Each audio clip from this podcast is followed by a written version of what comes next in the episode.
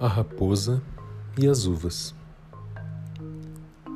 Numa manhã de outono, enquanto uma raposa descansava debaixo de uma plantação de uvas, viu alguns ramos de uvas bonitas e maduras diante dos seus olhos.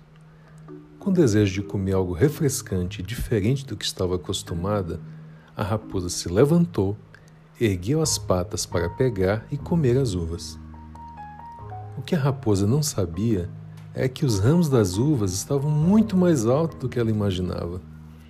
Então buscou um meio de alcançá-los. Pulou, pulou, mas seus dedos não conseguiam nem tocá-los. Havia muitas uvas, mas a raposa não podia alcançá-las. Voltou a correr e a saltar outra vez, mas o salto foi curto. Ainda assim, a raposa não se deu por vencida. Novamente correu e saltou. E nada. As uvas pareciam estar cada vez mais distantes e mais altas.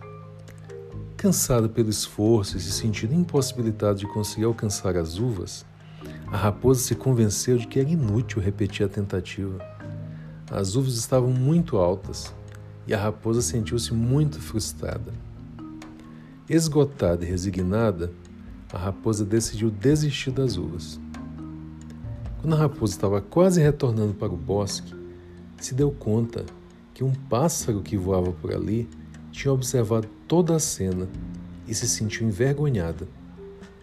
Acreditando ter feito um papel ridículo para conseguir alcançar as uvas, a raposa se dirigiu ao pássaro e disse: Eu teria alcançado as uvas se elas estivessem maduras. Eu me enganei no começo pensando que estavam maduras, mas quando me dei conta que ainda estavam verdes, desisti de alcançá-las. As uvas verdes não são um bom alimento para um paladar tão refinado como o meu. E foi assim que a raposa seguiu seu caminho, tentando se convencer de que não foi por falta de esforço que ela não tinha conseguido comer aquelas uvas deliciosas, e sim porque estavam verdes. Moral da história: o vaidoso, ao não reconhecer suas próprias limitações, prefere dar desculpas para não sair derrotado. Ao não aceitar suas próprias limitações, o indivíduo perde a oportunidade de corrigir suas falhas. Não devemos desprezar nem criticar as coisas que não conseguimos conquistar.